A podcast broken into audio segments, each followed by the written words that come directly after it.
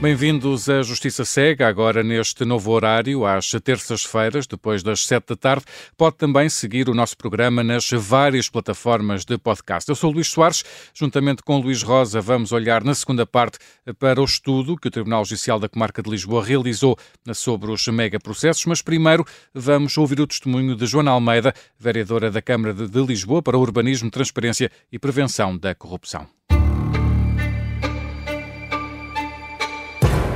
Bem-vinda, Joana Almeida, é vereadora independente da Câmara de Lisboa, que aprovou em dezembro a Estratégia da Transparência e Prevenção da Corrupção, que está em discussão pública até o mês de fevereiro. Joana Almeida, quais são os principais vetores desse plano de ação até 2026 e que medidas concretas mais relevantes já foram tomadas? Luís, para responder, preciso primeiro de enquadrar esta questão. Eu gostava de realçar 3 pontos. O primeiro é o da vontade política. A Estratégia da Transparência e Prevenção da Corrupção surge da vontade clara do presidente Carlos Moedas de dar foco e prioridade política a esta matéria.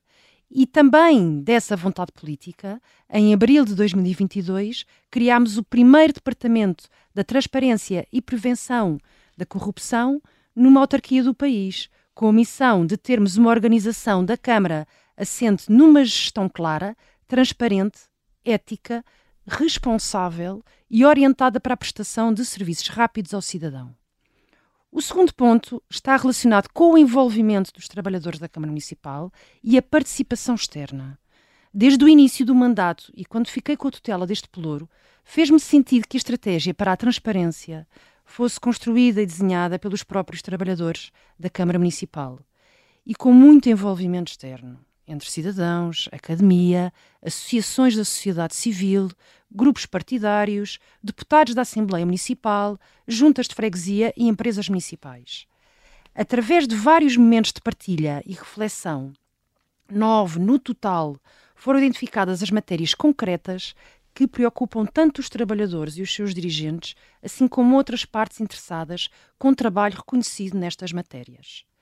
O terceiro e último ponto está relacionado com ter iniciativa, ser mais ambicioso para além do cumprimento da lei. Então, até ao final de 2022, conseguimos dar resposta ao que a lei exige, ou seja, dispor de um código de ética e conduta, disponibilizar um canal de denúncias, ter um plano de prevenção de riscos de gestão e corrupção e ainda disponibilizar um portal da transparência que de forma mais rápida pudesse facilitar o acesso à informação da Câmara Municipal. E agora a estratégia, toda a nossa iniciativa para além da lei. Então, na construção da nossa estratégia, seguimos uma abordagem de dentro para fora.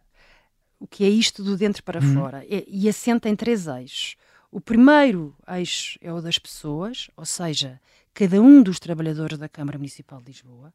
O segundo eixo é o da organização, então aqui já estamos a olhar para toda a organização da Câmara Municipal de Lisboa, constituída por inúmeros departamentos a funcionar de forma coletiva.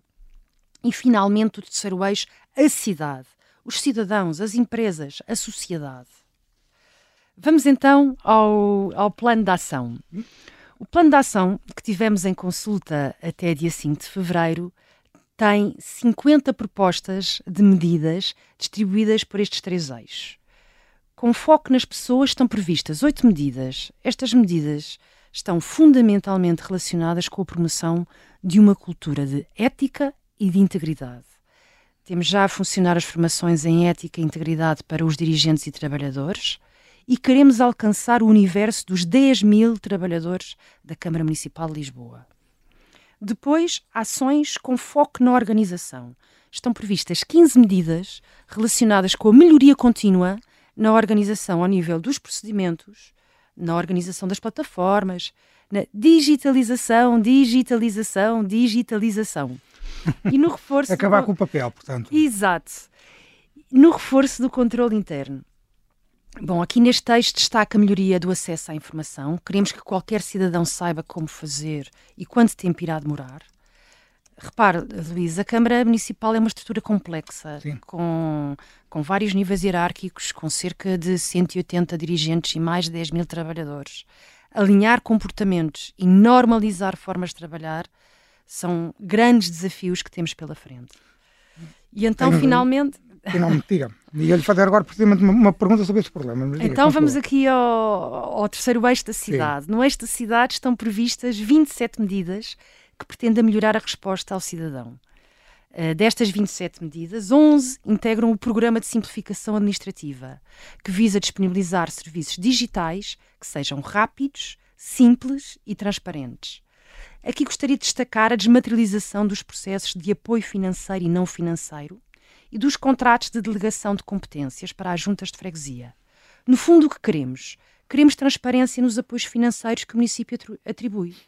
Para fazer o quê? A quem? Que valor atribui e quais os critérios da atribuição.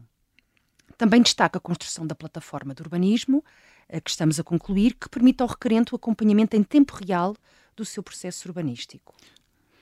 Acredito que, com o nosso trabalho, passo a passo, vamos eliminar passos desnecessários, vamos ser mais claros e transparentes e vamos melhorar a resposta que damos aos cidadãos.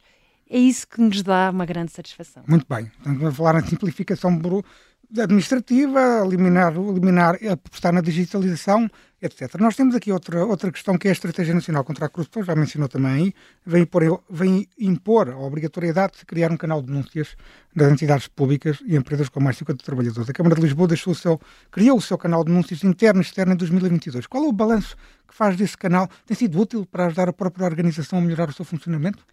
Então, temos há cerca de um ano um canal de denúncias interno, um canal de denúncias externo.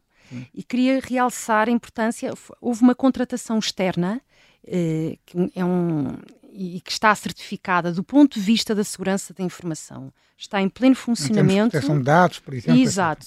Está em pleno funcionamento e conta com o apoio de uma rede de interlocutores em todos os serviços da Câmara Municipal que foram formados para este efeito, para garantir o acesso à informação necessária. Este canal tem um regulamento que explica os procedimentos relacionados com todo o processo, desde a entrada da denúncia até ao fecho do processo, e a proteção dos denunciantes é garantida não só pelas características da plataforma, mas também porque temos uma equipa exclusivamente dedicada ao tratamento das denúncias. A informação sobre o canal de denúncias está toda disponível no portal Transparência do Município. O que é que eu lhe queria ainda dizer? A responsabilidade da gestão do canal é do Departamento de Transparência e Prevenção da Corrupção, e que recebe, analisa e produz um relatório final. Este é um trabalho em parceria com a Direção Municipal de Recursos Humanos, no caso de infrações disciplinares de trabalhadores, e com o Departamento Jurídico, sempre que está em causa uma participação ao Ministério Público. A vereadora Joana Almeida, os últimos dados conhecidos apontam para 133 denúncias recebidas até ao dia 6 de dezembro do ano passado, sendo que 46 denúncias foram avaliadas do ponto de vista disciplinar e uma deu mesmo lugar à participação criminal para o Ministério Público. Sem querer, obviamente, entrar nos detalhes e das pessoas que estão em causa, estamos a falar de que tipo de situações? Que situações é que estão a ser denunciadas por esses canais? Bom, neste momento, e até ao final do ano, já temos os dados até ao final do ano de 2023, exato, foram recebidas 149 denúncias em ambos os canais, interno e externo, e destas 149 denúncias temos 14 denúncias que estão em análise. As restantes 135 denúncias estão fechadas e seguiram os seguintes caminhos. Então, 55 foram arquivadas, por se ter verificado que não se enquadravam no âmbito do canal de denúncias. Basicamente por serem queixas ou reclamações dos serviços ou discordâncias com procedimentos administrativos internos. Outras 55 denúncias foram encaminhadas aos recursos humanos por motivos de assédio moral, conflitos de interesse, acumulação de funções, corrupção e infrações conexas. 22 foram arquivadas com o relatório final concluído, por não apresentarem informações mínimas sobre a autoria ou materialidade dos factos alegadamente irregulares, ou por não se ter confirmado a irregularidade denunciada. 2 foram diretamente para o Departamento Jurídico e um último com seguimento para o Departamento de Auditoria, com recomendação de realização de auditoria interna. Deixe-me só lhe colocar uma pergunta sobre essa questão. Por exemplo, uma das razões, ou uma das críticas que anteciparam a criação dos canais de denúncias era que, eventualmente, poderiam servir não para denunciar situações relativas à corrupção, mas sim outras situações, nomeadamente assédio moral, a questões de conflitos laborais, etc. Esses números, o que é que lhe dizem em si? Acha que isso, o canal tem servido para o fim para o qual foi criado, ou também deve ser visto de uma forma mais abrangente? Eu acho que após um ano de funcionamento, podemos dizer que tem existido um enorme interesse neste canal, porque permite a comunicação de situações de incumprimento de princípios, valores éticos e ainda situações de ilegalidade. A confiança no canal de denúncias tem vindo a ser construída. É algo que demora o seu tempo. Esta confiança constrói-se através de um tratamento adequado à resposta a todas as denúncias. Portanto, o que temos detectado é que o canal é ainda utilizado em algumas situações que se encontram fora do âmbito, como eu referi há pouco, reclamações relativas aos serviços. E de facto, temos aqui ainda pela frente um trabalho grande de sensibilização e informação. Mas significa que os trabalhadores veem com bons ou com maus olhos um canal de denúncias deste tipo, tendo em conta também a memória histórica que temos da polícia política, da PIDE, não é? Aquela figura do bufo, por exemplo, exato, não é? Uma coisa que não é mal vista. Não, mas, não porque há todo este sigilo, esta confidencialidade e, de facto, os temas que aqui têm aparecido estão muito relacionados com temas de recursos humanos. Relacionamento, comportamento. Isto ajuda a melhorar a organização. Ajuda. Muito bem. O Greco, o Grupo de Estados contra a Corrupção do Conselho da Europa, aliás, criticou recentemente Portugal por manter um nível globalmente insatisfatório no combate à corrupção e por não ter entidades eficazes na área da prevenção. Consegue compreender, tendo em conta que também tem essa interação com o Mecanismo Nacional contra a Corrupção, conseguem compreender como é que é possível que o Mecanismo Nacional contra a Corrupção e a Entidade da Transparência tenham sido formalmente criados, mas continuem a ter sérias dificuldades para fazer o seu trabalho, em algumas medidas até nem sequer estão a fazer, a cumprir as obrigações a que estão obrigados. Exato, Luís. De facto, o Mecanismo Nacional Anticorrupção e a Entidade da Transparência continuam a não dispor dos meios operacionais, nomeadamente recursos humanos, para fazer face às atribuições que têm. De facto, atualmente é difícil na administração pública recrutar profissionais qualificados em determinadas áreas. Mas também diria que é uma questão de vontade política. Eu vou-lhe dar o exemplo de Lisboa. Por orientação do Presidente, e muito bem marcado... Do Presidente da Câmara de Lisboa. O Presidente da Câmara Municipal, o Engenheiro Carlos Moedas, em Lisboa abrimos um amplo processo de recrutamento interno, sendo que as pessoas foram selecionadas para os novos departamentos da transparência e da auditoria e tiveram a oportunidade de mudar dentro da Câmara Municipal. E já agora isso foi um processo fácil ou difícil? Tendo em conta aquilo que dizia há pouco da dificuldade às vezes de encontrar recursos para isso. Foi fácil exatamente por pela orientação vir do Presidente e... Uma orientação política, claro. Exatamente. Esta vontade política, é uma prioridade. Eu insisto... É uma questão de vontade política definir que é uma prioridade e as coisas acontecem. E então houve o processo de recrutamento interno e também recrutámos também a partir de concursos externos que estavam abertos, como juristas e técnicos de comunicação, e ainda através da Bolsa de Emprego da Administração Pública. Fizemos ainda formação específica internamente e iremos continuar a prestar informação. Este é um desafio de toda a organização, mas faço um balanço muito positivo desta nova estrutura, em que podemos contar neste momento com um departamento de 20 técnicos, muito competentes e muito motivados. Julgo que, à semelhança do que fizemos na Câmara Municipal de Lisboa, será possível colocar estas entidades, o MENAC e a Entidade da Transparência, a funcionar. É uma questão de vontade política, com investimento em recursos humanos e financeiros. Ou seja, na prática basta o Primeiro-Ministro definir que é uma prioridade para as coisas acontecerem na prática. Diria que sim. Muito bem. Deixa-me passar aqui para outro tema. A Joana é doutorada em Engenharia do Território pelo Instituto Superior Técnico, é professora auxiliar e é vereadora independente desde o seu primeiro cargo político. A percepção da corrupção em Portugal, que tiveres estudos de opinião, indicam como elevado no setor público, nomeadamente entre a classe política, está desfasada da realidade, tendo em conta aquilo que tem visto desde que assumiu responsabilidades políticas? Bom, eu agora diria de uma forma simplista, se temos uma administração pública que é uma máquina pesada e burocrata, e sabemos que a burocracia gera corrupção, se temos uma administração pública com salários baixos E se temos uma justiça complexa e lenta, logo sim, tudo indica que há uma propensão elevada para a corrupção no setor público. Mas independentemente do contexto, cada um de nós escolhe, tem a capacidade e a liberdade de escolher. E é por isso que temos políticos éticos e íntegros. Temos políticos que querem deixar o serviço público melhor do que encontraram. Temos políticos focados no bem comum.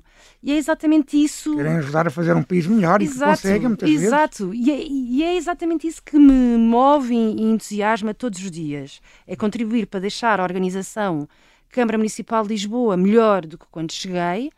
É contribuir para deixar os cidadãos satisfeitos, ou mais satisfeitos, com o serviço que a Câmara Municipal de Lisboa presta.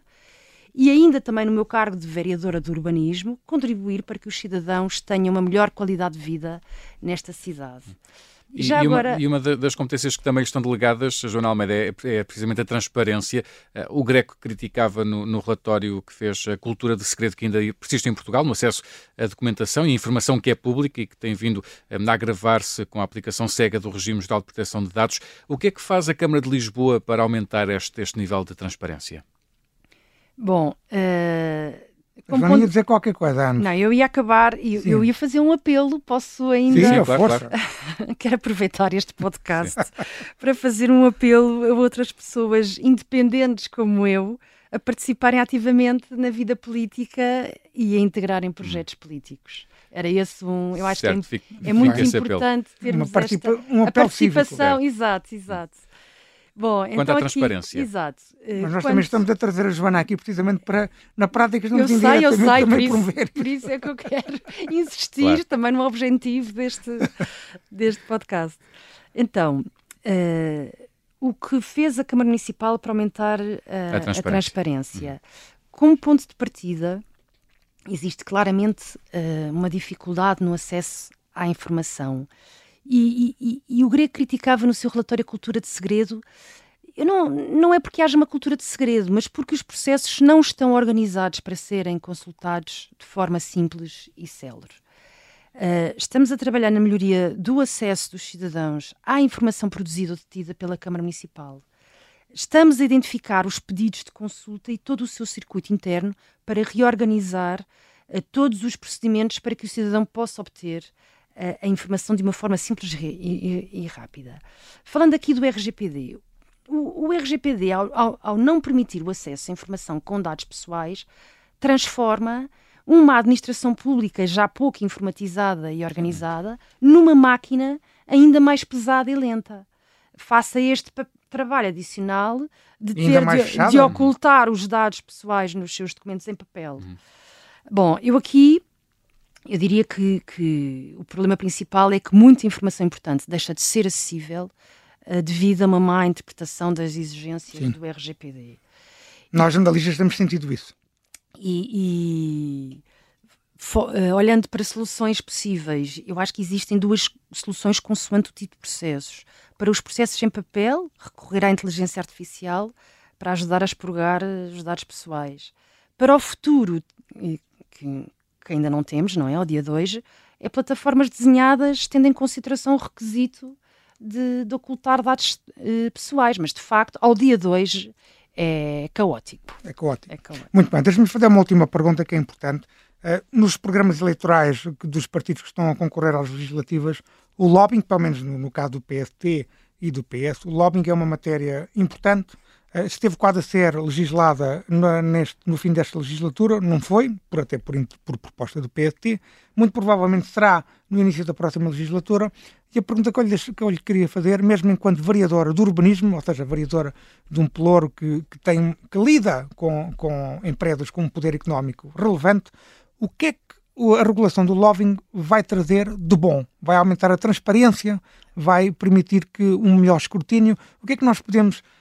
Como é que vê a futura legislação do lobbying? Como uma coisa positiva ou como uma coisa que não vai adiantar nem atrasar? Não, eu vejo, se de facto for concretizada e bem concretizada, é positivo, porque põe em cima da mesa aquilo que acontece de forma opaca. torna a transparência as influências que são geradas, os contactos privadas, e as propostas, por exemplo. Exato, por exemplo, há uma proposta legislativa que influencia empresas privadas, grupos privados. É normal quem está a fazer a legislação que ouça e que compreenda esses diferentes negócios, que domine, e já agora aqui é importante esta influência, este lobbying vir de vários setores, e por isso ter este retrato de forma transparente em cima da mesa. Saber com quem falou com quem, que propostas trouxe. Exato, e a partir daí, até imaginando numa proposta de legislação, o legislador construir um documento e que sabemos que recebeu, que foi influenciado por A, B ou C, de uma forma clara. Faz parte da vida da nossa sociedade. Claro. Isso é normal também, o legislador ter esses contributos de empresas e de outras entidades. Aqui o ponto é que hoje em dia não se sabe, e a ideia é passar-se a saber. Exato, e não tem mal nenhum saber se exatamente que um determinado diploma teve a influência. Ou no seu caso, por exemplo, na Câmara de Lisboa, saber que promotores imobiliários a contactaram, que propostas levaram, por exemplo. Isso ficar devidamente registrado. Sim. Não vejo nenhum problema nisso. Não vejo e ao dia 2 já podia ter isso. Eu acho que tem de ser bem usado, não é? Há aqui a confiança, ou seja, cuidado para não se apontar o dedo depois ao que é feito. Não faz parte as pessoas serem ouvidas, e é importante todos os setores serem ouvidos. Claro. E aqui também... O escrutínio esteja feito de forma com base em dados públicos e assente em dados transparentes. Isso também ajuda a fazer com que a formar uma melhor decisão, por exemplo. Exato, é isso mesmo. É isso mesmo. Sempre nesta influência dos vários... Ou seja, aqui isto também torna transparente que a determinada decisão foi influenciada não só por um determinado setor, mas depois também, então aqui, leva a que essa tomada de decisão tenha tido a influência de muitos outros setores que eventualmente não são considerados. E é importante então ter esta transparência, porque leva a que todo o trabalho seja feito de uma forma mais completa. Joana Almeida, muito obrigado pelo seu testemunho neste Justiça Cega. Até à próxima. Obrigada.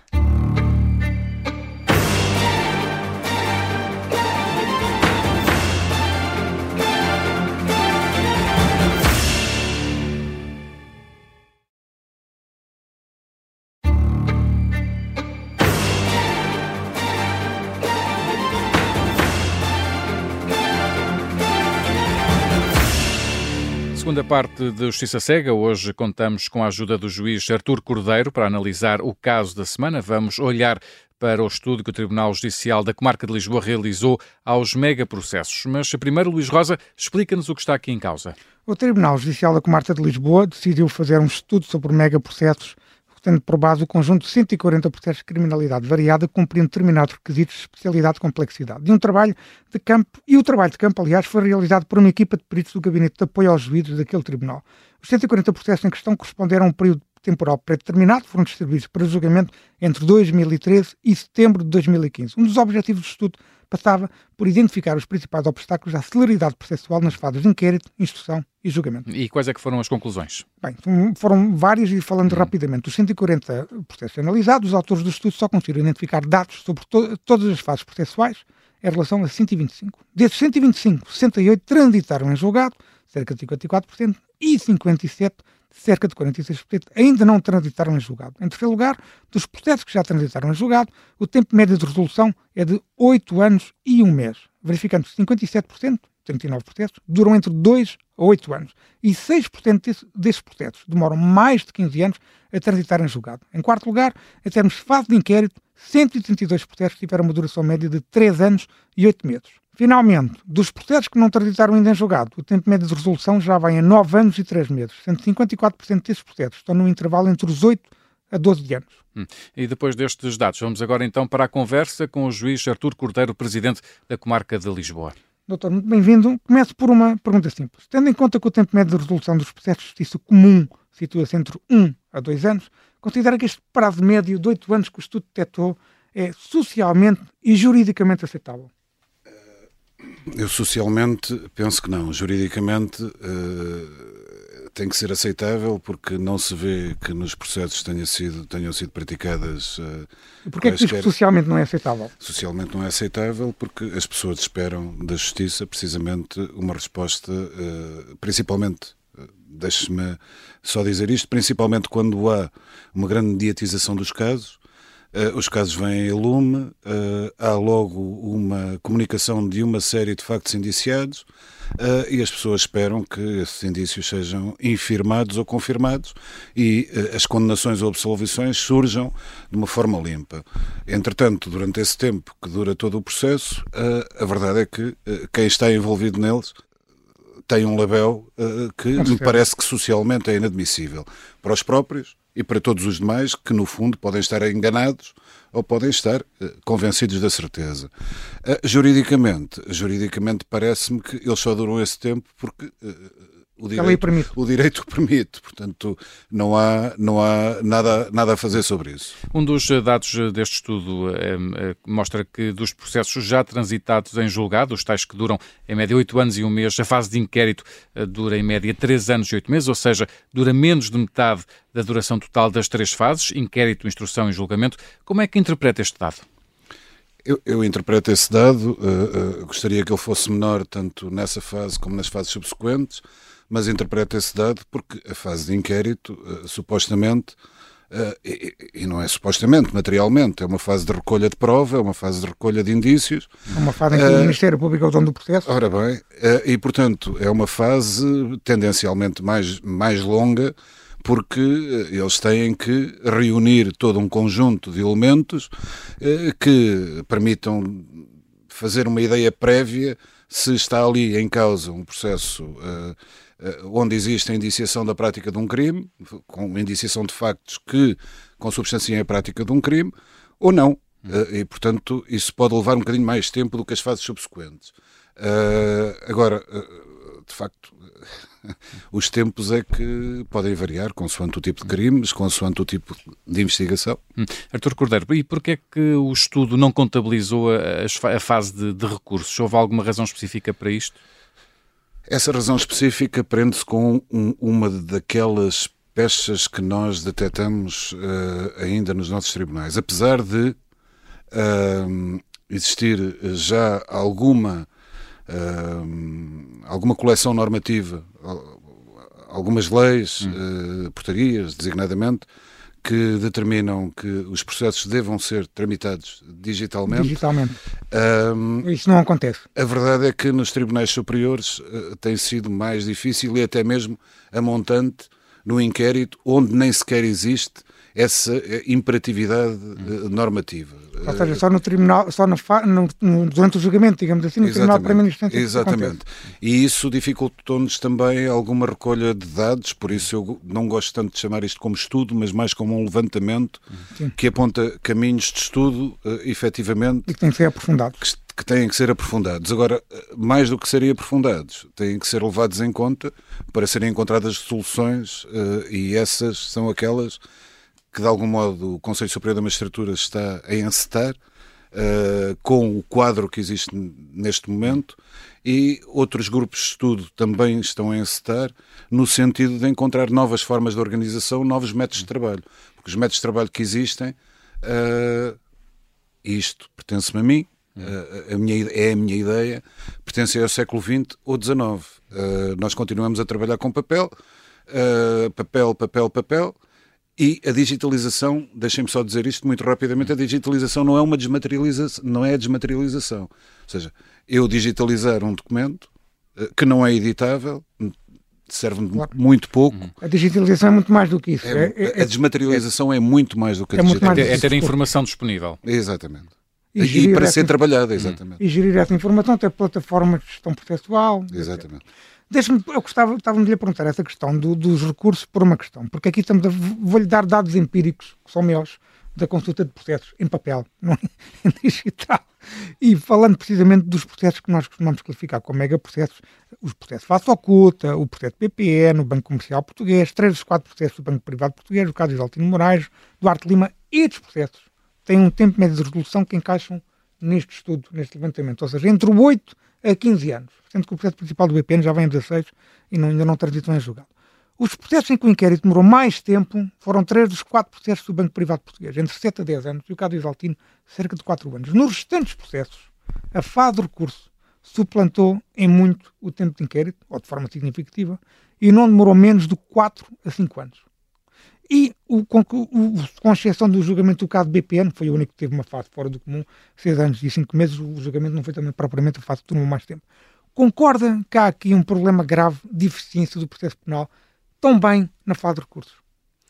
Eu posso dizer, com toda a honestidade, é que, e volto à mesma ideia de há pouco, e que tem a ver com uma questão de investimento na justiça, é que... nós precisamos, na fase de recursos, eu percebo a questão, e já lá vou sinteticamente dizendo isto. Eu percebo que na fase de recursos podemos ter um afinamento da fase de recursos. Eu sou muito avesso, confesso, à diminuição de garantias dos arguidos. Mas às vezes nem sequer não é isso que está em causa, não é acabar com recursos. E penso que já existem mecanismos, se nós quisermos, se nós os soubermos usar, já existem mecanismos suficientes para atalhar a demora que os processos têm na fase de recursos. Mas eles não são utilizados? Quanto a isso, não posso pronunciar, nem me cabe a mim pronunciar. É que os doutores juízes dizem, e os advogados também, já existem mecanismos, mas eu vou consultar os processos e eles não são utilizados. Muito bem, mas de qualquer forma, quando um processo atinge uma decisão de mérito final, não é? Há uma primeira fase em que há, vamos imaginar, um pedido de retificação ou uma nulidade invocada, ou... e elas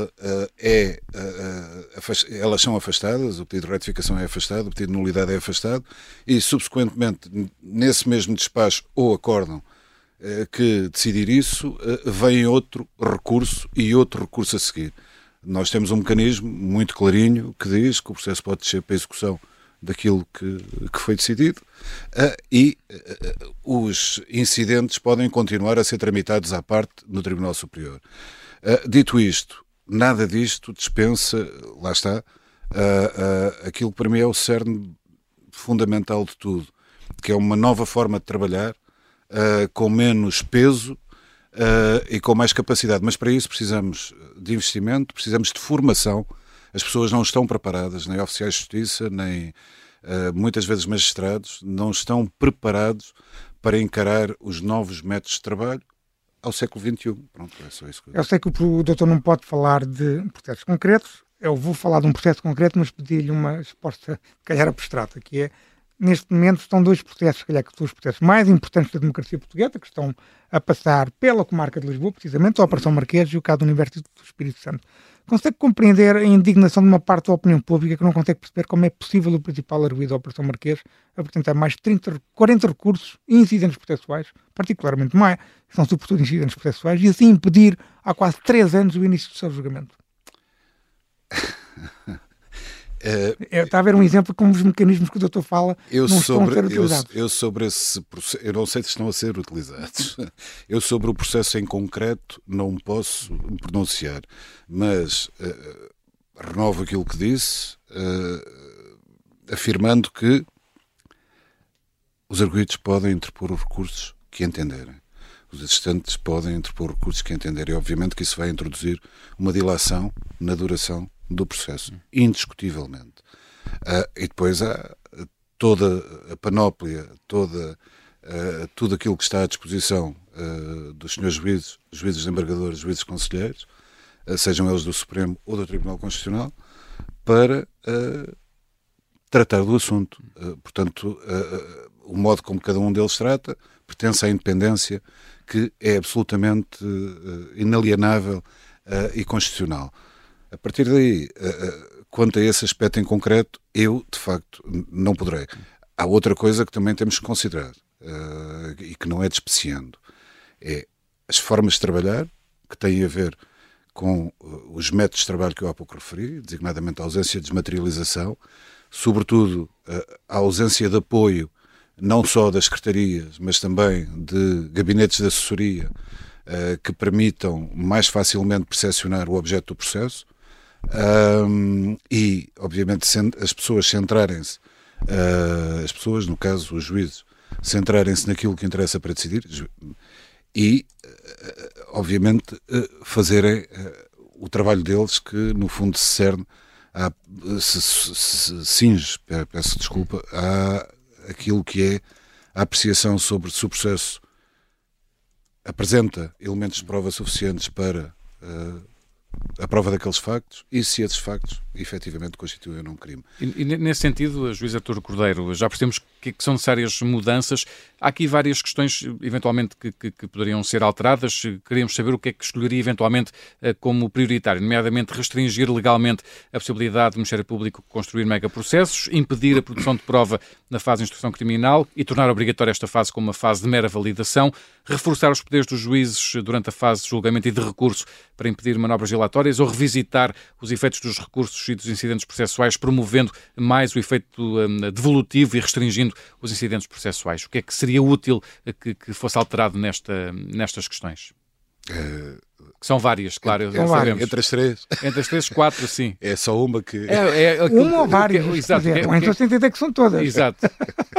Não, eu a primeira obviamente, que nunca poderei... Restringir os megaprocessos.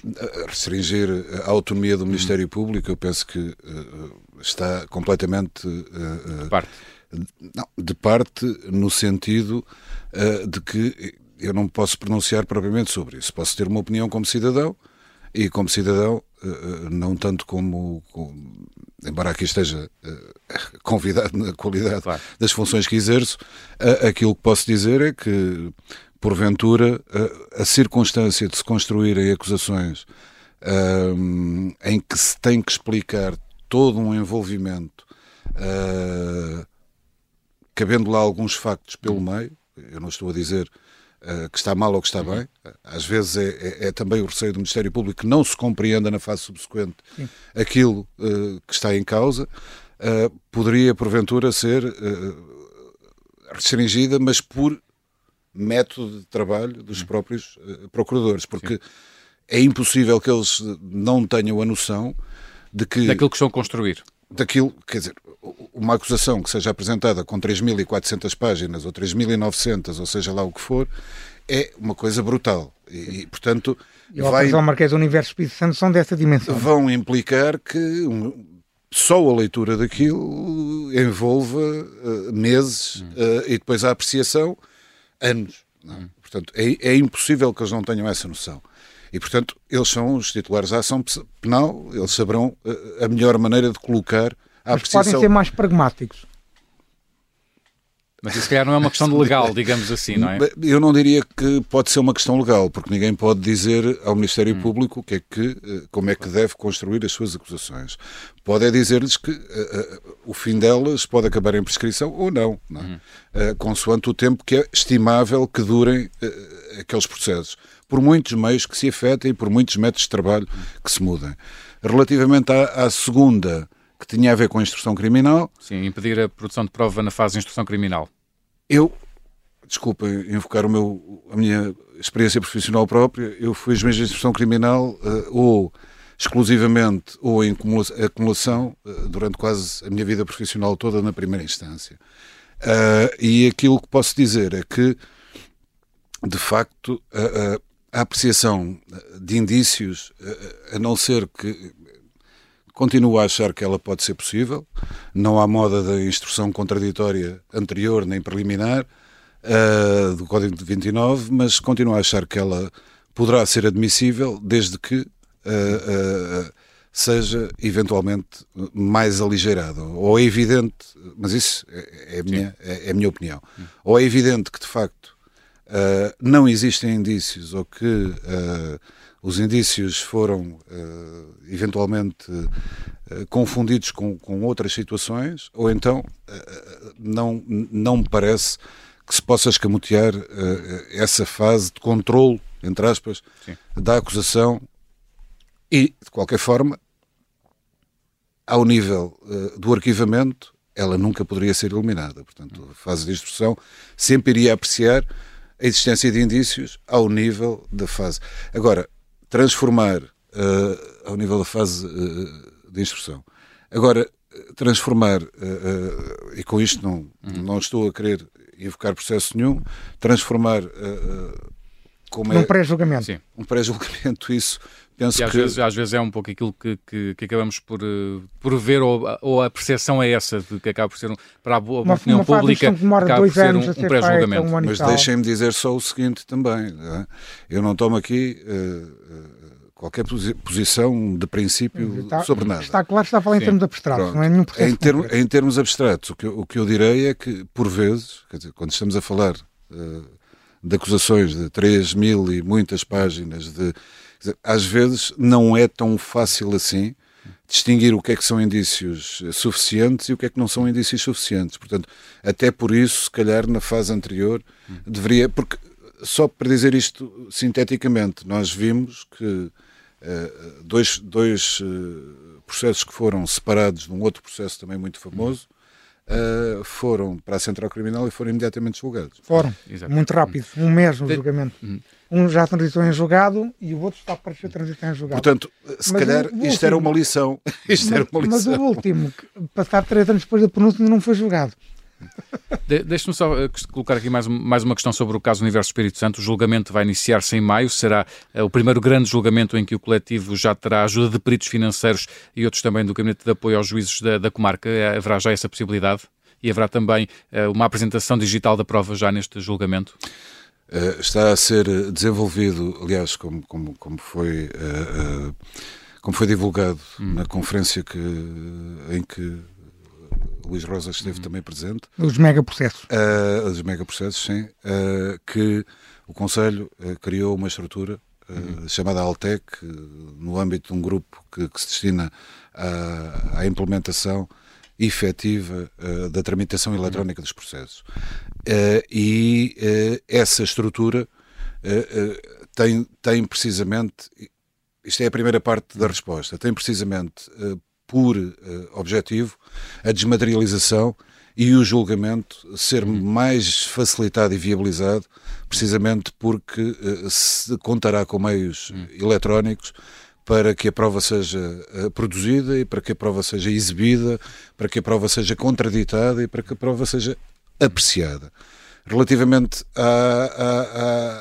aos peritos, o Gabinete de Apoio aos Magistrados Judiciais da Comarca de Lisboa tem 2 técnicos em finanças, economia, contabilidade, deveria ter, não tem neste momento, mas tem 2 de psicologia e tem 2 da área jurídica. Portanto, todos estes são suficientes?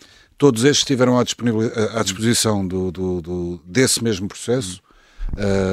Aliás, do juiz que conduziu a fase de instrução, o segundo juiz que conduziu a fase de instrução desse mesmo processo, exatamente, e neste momento estarão também à disposição. Um deles, neste momento, um desses elementos do gabinete, está afeto exclusivamente ao BES. Muito bem. Deixa-me fazer 2 perguntas numa só, sobre a questão da Madeira, e para encerrarmos a nossa entrevista, que tem a ver com o seguinte. Em primeiro lugar, o facto dos 21 dias que as diligências demoraram, com os 3 arguidos detidos, causou muita polémica na opinião pública. Há aqui um enquadramento específico que se calhar não é tão conhecido, é que a titular original destes autos no Tribunal Central de Instrução Criminal ficou doente, está de baixa, e várias diligências processuais tiveram de passar pelas mãos pelo que eu julgo saber, de 5 juízes de instrução criminal. E também, pelo que eu julgo saber, o juiz Bernardo Jemel só tomou conhecimento dos autos do processo no momento em que os 3 arguidos detidos lhe foram apresentados pelo Ministério Público, o que também contribuiu para que o juiz tivesse que estudar os autos, obviamente. A minha pergunta é, esta é outra ineficiência do processo penal? Ou seja, valeria a pena colocar aqui regras para que um juiz de instrução criminal, quando um estado de baixa, fique logo afeto ao processo, enfim, para que haja mais eficiência? Vamos lá ver. Sem falar do processo em concreto, sim, eu não tenho a certeza se processos que duram 5, 6 anos, na fase de inquérito, têm necessariamente diligências de prova, ou têm normalmente diligências de prova que envolvem intervenção jurisdicional, intervenção de um juiz de instrução. Portanto, que se vão arrastando ao longo dos anos, até porque os juízes... Mas vão mudando, não é? Exatamente. Concorrem, são movimentados e, portanto, vão mudando. Portanto, eu não sei exatamente se nesse processo as intervenções dos 5 juízes ocorreram depois da baixa da colega. O que sei é que as baixas são... Inevitáveis e imprevisíveis, não é? E sei também que às vezes são imprevisíveis precisamente pouquíssimo tempo antes de se dar uma operação de apreensão, de detenção, de... Digamos que isto é uma questão inevitável, não é? Primeiro interrogatório. Não é impossível prever. Não é impossível prever. Houve uma altura em que havia uma grande colaboração. E eu penso que continuará a existir, não tenho a certeza. Sim. Penso que continuará a existir entre os senhores procuradores, os agentes policiais e os juízes de instrução. Não no sentido de apresentarem seja lá o que for, sim, previamente, não combinar as decisões, mas sim para dizerem que provavelmente haver uma maior celeridade. Irá acontecer qualquer coisa daqui a uma semana, 2 semanas, 3 semanas. E há uma organização. E portanto vejam lá como é que querem, como é que não querem. Também outra coisa que como é que querem, quer dizer, como é que querem ser desorganizados. Exatamente.